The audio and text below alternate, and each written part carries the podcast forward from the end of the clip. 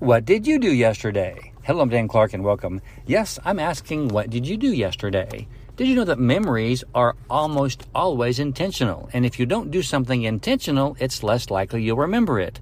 So, what did you do yesterday? I think that we should be a lot more intentional on the memories that we make so that our life in the future can be more easily remembered about what we actually did.